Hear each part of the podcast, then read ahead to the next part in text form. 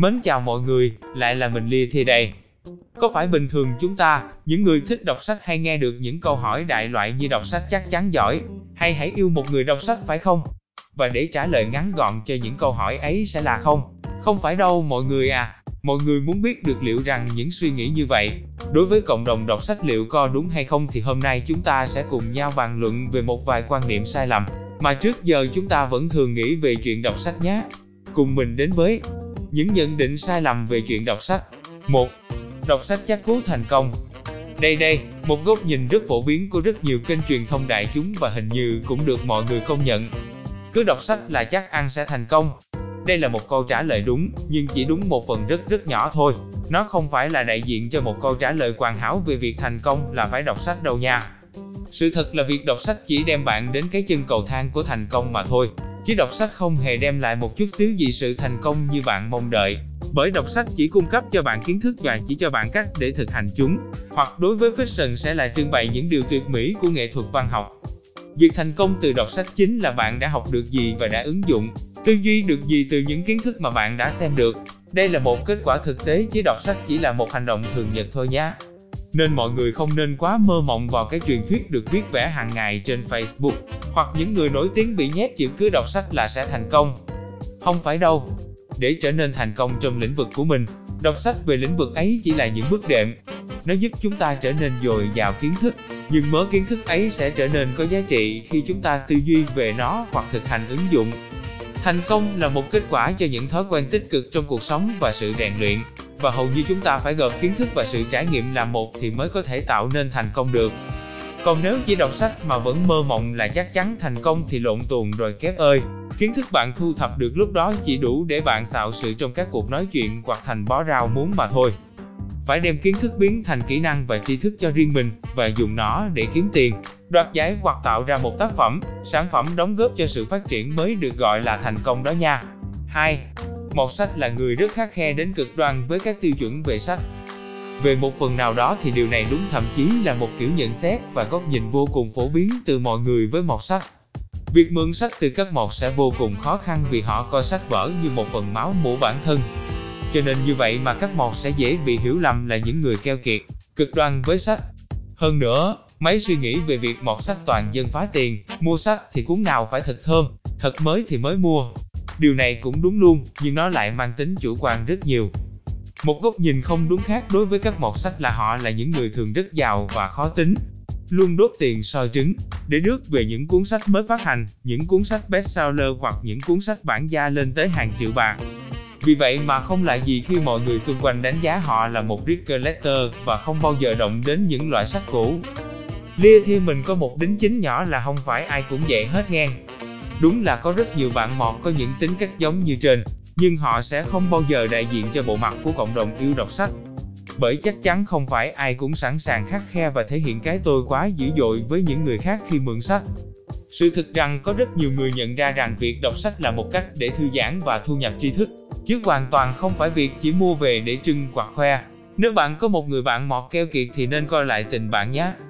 Khuyên chân thành vì mình cho rằng tài sản cá nhân vô cùng quan trọng và đáng tôn trọng, nhưng đôi lúc giá trị của nó sẽ không đáng khi xem xét với một sự gắn bó. Cho nên câu hỏi về việc liệu các bạn một có sẵn sàng chia sẻ những cuốn sách thật hay ho cho người khác hay không thì hoàn toàn có nhé. Còn về việc xài rất nhiều cho việc mua sách thì trời ơi quan cho mọt quá. Thực sự thì hiện nay mọi người đang rất tích cực trong phong trào bảo vệ môi trường, hạn chế những rác thải không thể phân hủy. Và đối với mọt sách cũng vậy, Việc tiết kiệm giấy để bảo vệ môi trường cũng là một việc làm cần thiết mà các mọt hiện nay rất ủng hộ. Việc tiết kiệm giấy có thể thực hiện bằng những hành động thực tế như mua sách cũ, giá vừa rẻ vừa tiết kiệm giấy mới in sách, hoặc nghe audiobook hoặc là ebook trên Kindle. Vì vậy mà nhận định trên hoàn toàn không hợp lý một chút nào nhé. 3. Non-fiction thì chỉ toàn là làm giàu và phát triển bản thân. Đây là một nhận định mà mình gặp hầu như rất nhiều trong mọi cuộc trò chuyện.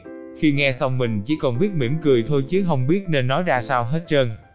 Không lẽ mình sẽ nói hoặc là bạn chưa bao giờ đọc một cuốn sách hoặc bạn chính là người mua sách để diện hoặc trường nên nói vậy. No, mình sẽ không thể hiện là một người bất lịch sự như vậy đâu. Tầm bậy. Để nói ngắn gọn về sách non-fiction, non-fiction bút dịch dân gian ra là sách phi hư cấu. Tức nghĩa là các đầu sách trong lĩnh vực này thường là ghi chép một cách chính xác và chân thật, có thể có một chút hư cấu nhưng không đáng kể. Hơn nữa, tác giả có thể tự do thể hiện quan điểm của bản thân dựa trên góc nhìn khách quan hoặc chủ quan của bản thân. Nói nôm na sách phi hư cấu là những đầu sách đem đến thông tin chân thực và kiến thức cho người đọc. Dòng sách làm giàu và self-help chỉ là một phần, thậm chí là rất nhỏ của loại phi hư cấu nên nó không thể đại diện cho cả một thể loại lớn như thế này. Điều khiến bạn suy nghĩ như vậy mình có thể thông cảm do sự tác động của truyền thông và con người.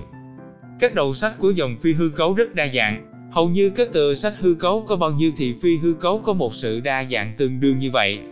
Nó bao gồm hồi ký tự truyện, triết học, lịch sử, làm giàu, chánh niệm, ẩm thực, và hầu hết những người chuyên thưởng thức các đầu sách thuộc dòng phi hư cấu đều có một nhận xét rằng những cuốn sách như thế này đều đem đến những kiến thức rất hữu ích, thực tế và quan trọng là chi phí bỏ ra cho những thông tin hữu dụng này rất rẻ, rẻ hơn rất nhiều so với các lớp học, khoa học kiến thức và kỹ năng.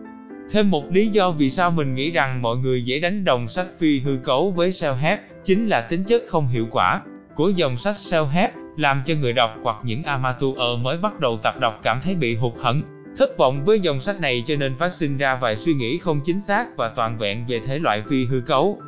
Và cuối cùng, chắc chắn vài cá nhân chỉ mua sách về cho vui mà thôi, hoặc chỉ xem cái tựa xong là phán bậy bạ, nói chung, đây là kiểu sống hời hợt.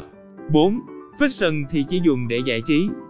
Một quan niệm trái ngược và cũng phổ biến không kém với nhân định non-fiction chỉ là sách làm giàu và self-help. Giải trí là một trong những công dụng của các đầu sách hư cấu như tản văn, tiểu thuyết. Nhưng chắc chắn rằng giải trí không phải là công dụng duy nhất và lớn nhất của dòng sách hư cấu này. Tại sao người ta phải cần những cuốn tiểu thuyết? Để thư giãn? Có thể. Nhưng hết rồi sao? Không hẳn nhé. Những cuốn sách hư cấu được xem là một môi trường tuyệt vời để con người có thể thỏa sức sáng tạo và mơ mộng của riêng bản thân chính mình. Khi thưởng thức những cuốn tiểu thuyết nổi tiếng, chúng ta không bị ép buộc phải nghe theo hoặc gò bó theo những số liệu, thống kê khô khan. Những điều mới mẻ, mơ màng thậm chí phi logic cho phép con người hoàn toàn tự do sử dụng trái tim và đầu óc của mình để vẽ nên một thế giới tươi đẹp hoặc kỳ bí cho chính mình. Một công dụng hữu ích nữa từ sách hư cấu nhằm ở việc nó giúp con người phát triển và nuôi dưỡng cảm xúc của chính mình. Những tình tiết câu chuyện, cú thích hoặc các tuyến nhân vật là chất xúc tác hoàn hảo để đem lại cho người đọc một sự trải nghiệm chân thực trong một thế giới mà chính tác giả cuốn sách muốn chia sẻ cho độc giả của mình. Và điều cuối cùng, thì đa số những cuốn sách cho trẻ con đọc để giáo dục và rèn luyện cảm xúc của các bé đa phần đến từ fiction đó nha. Hơn nữa, việc đọc sách hư cấu cũng là một hình thức để học phong cách nghệ thuật, cách hành văn và sử dụng câu từ, xây dựng mạch truyện từ tác giả trứ tác, đều vô cùng thiết thực cho các nhà văn trẻ. 5. Hãy nên yêu một người thích đọc sách. Quan điểm này thì chắc hẳn không còn lạ lắm gì trong cuộc sống thường ngày. Tuổi đời của câu nói này chắc cũng phải xuất hiện cùng với thời điểm sách có mặt trên thế giới loài người. Từ cổ chí kim, khi cuốn sách có mặt thì khá nhiều người nhận định rằng yêu một mọt sách là một điều cực kỳ đúng đắn và lý tưởng. Họ là những người có một tâm hồn cao thượng, suy nghĩ sâu sắc, biết lắng nghe và có một đầu óc lạc quan, bay bổng vì những kiến thức, câu chuyện trong sách nó đã đem lại cho họ. Tới đây thì mình có thể lờ mờ đoán rằng những nhận định được viết và giải thích bởi mấy tai thích đọc sách, như không có người yêu hoặc là mấy tai chẳng bao giờ đọc sách nhưng luôn nổ anh thích đọc sách, như một hình thức để đi cô gái. Bởi vì như Lia thì cho rằng đọc sách nó chỉ là một trong những hoạt động thường nhật và phổ biến của con người chứ không hề là một việc làm khó khăn hay vĩ đại gì cho Cam. Và những con người yêu sách cũng không phải là một chủng loại human mới nổi và đặc biệt đâu. Họ cũng có đầy đủ những yếu điểm và ưu điểm như một người bình thường không đọc sách mà thôi. Chẳng qua là vì có thể bạn là một người không đọc nhiều sách, và xung quanh bạn cũng y chang vậy nên những con người khác biệt sẽ đem lại cho bạn một cảm giác mới lạ. Và thêm nữa phong cách và cách nói chuyện của người đọc nhiều sách cũng sẽ dễ thương, mềm mỏng, bạn sẽ thấy nó mới lạ vì bạn có một phong cách sống khác họ mà thôi. Nhưng tôi tin rằng nhận định nên yêu người đọc sách vì họ thú vị, thì không đầy đủ nhé. Nên nếu mà chính bạn là thằng cha mọt sách không có bồ hoặc bạn tin như vậy, thì chúc mừng, bạn vẫn sẽ tìm được một chàng trai hoặc một cô gái yêu sách, nhưng mà hạnh phúc và vui hay không thì lìa thìa không biết nha. 6. Chỉ có mua sách giấy về xem mới gọi là đọc sách. Đọc sách điện tử thì không được gọi là đọc sách. Sai, điều này mình phải khẳng định là sai hoàn toàn. Với góc nhìn này thì mình không hoàn toàn đồng ý một chút nào bởi nó được nói ra thôi là mang tính chủ quan hoặc nhóm đội. Theo như Lia thêm mình thấy được thì có rất nhiều bạn vừa mọt sách và vừa không phải mọt sách.